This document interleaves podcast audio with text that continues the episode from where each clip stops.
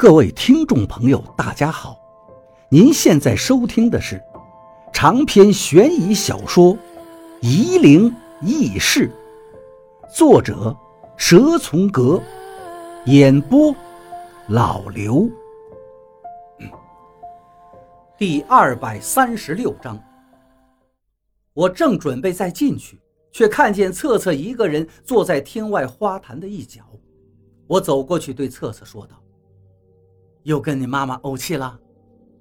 策策看着我说道：“老徐，你说为什么他们大人的事情就非得扯上我们小孩子呢？”我一听就头大了，只好说道：“大人叫你干嘛你就干嘛呗。”我都初二了。策策做出个很不耐烦的表情，他们还以为我小孩子呀，真以为我不知道。你知道什么？我吃惊不小，这丫头的表现太成熟了。我爸爸就是我爸爸，他们凭什么非要我给赵叔叔穿校服？策策激动起来，这又不是拍电视剧，他们以为我是小孩子，什么都不懂吗？告诉你，赵叔叔住到我家里，我就知道了。策策说完，就向殡仪馆外面走去，我呆住了，都忘了拦住他。我回头向屋里走去，对陈阿姨说道：“策策出去了。”陈阿姨连忙出去追，但很快又回来，对刘院长说道：“这扯皮佬做麻木跑了，我去追，你去把事情弄完了给我打电话。”三个小时后，赵一二的骨灰被放进了骨灰盒里，王八抱着骨灰盒，准备和赵一二的亲人一起去西平。刘院长突然把他拉到一边，我看刘院长脸上的表情很古怪，就也跟着走过去。刘院长见我来了，嘴里欲言又止。我一见这个情况，就准备知趣的走开。刘院长想了想，对我说道：“算了，小薛，你也别走了，我跟你们两个人说。”我和王八看着刘院长，刘院长难道还有什么事情瞒着我们吗？这个事儿啊。说实话，刘院长说道：“我本来是不想跟你们说的，但是你们也看到了，策策太不听话，他妈妈肯定镇不住他。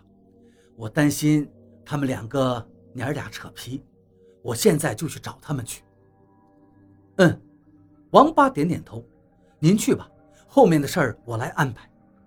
我就不去送你师傅回西平了。”刘院长说道。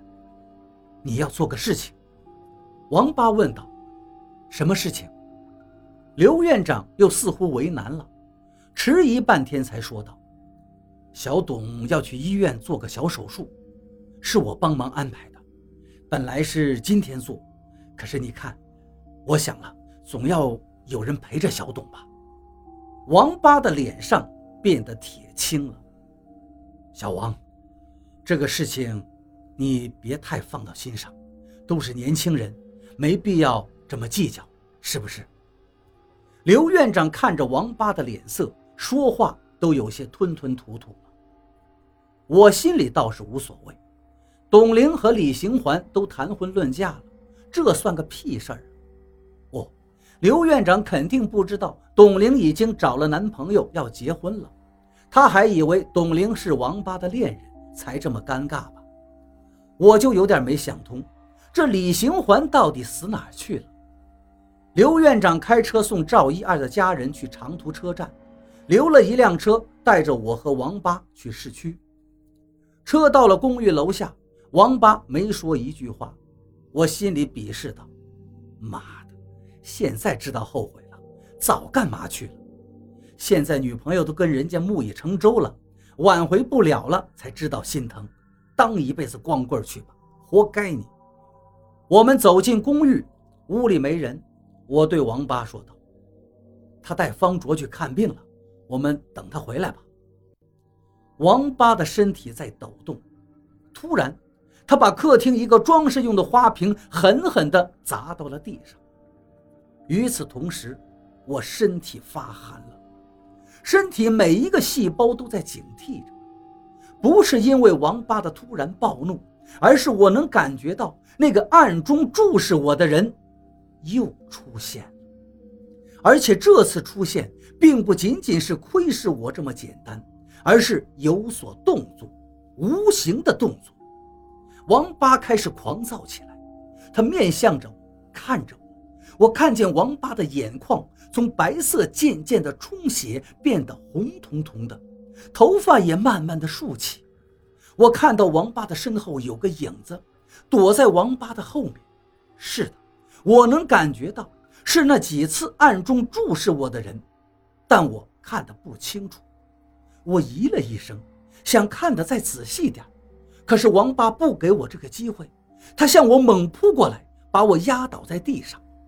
我的注意力本来在他背后的影子上，顾不上和他打斗。我看不到那个影子，我想抬起头去看个究竟，可是眼前一阵发黑，随即鼻子酸痛。王八给了我狠狠的一拳，我鼻梁剧痛，两眼冒了金星，对王八喊道：“你发神经啊！”快放开我！王八把我的头发揪起来，狠狠地往地上砸着，嘴里还喊叫着：“是不是你？是不是你？妈的，你怎么不替我看好他？”王八的表现不应该是这样的，他不是这么冲动的人呢。我被他揍得七荤八素，心里明白了一件事情：王八的性情大变。并不见得完全是赵一二和董玲的事情，他的狂怒是被那个影子暗中挑唆的。你给老子住手！我对他喊道：“王八，你忘了吗？催眠，催眠，催眠！”我一连喊了十几声催眠，王八才停了手。他站了起来，茫然地看着我。我对他说道。你这个条货，你自己都会催眠，你感觉不到吗？王八抱住自己的头，坐在沙发上一动不动。过了好久，他再抬起头时，一脸的平静。王八站起来对我说道：“是的，你说的没错。我刚才把昨晚到现在的事情想了一遍，从看到师傅的照片开始，我一直都是昏沉沉的。”做事一点方寸都没有，就是想找人发火。你不是想找人发火，你是想把金重给废掉。我抹了一下鼻子，手上全是血。你还想把我也打到医院去？你就是这么想的，是不是？王八愣了好大一会儿，才说道：“是的，有个东西一直在暗中。”我对他说道：“我感觉到了。”方卓也感觉到了，但是你不知道。你是说，王八问道：“我被人催眠了？”你不需要被人催眠的很深，只需要人挑唆你心中的愤怒就可以了。我继续分析道：“你现在心平气和的想想，我们一起来回想，我们从古城回来。”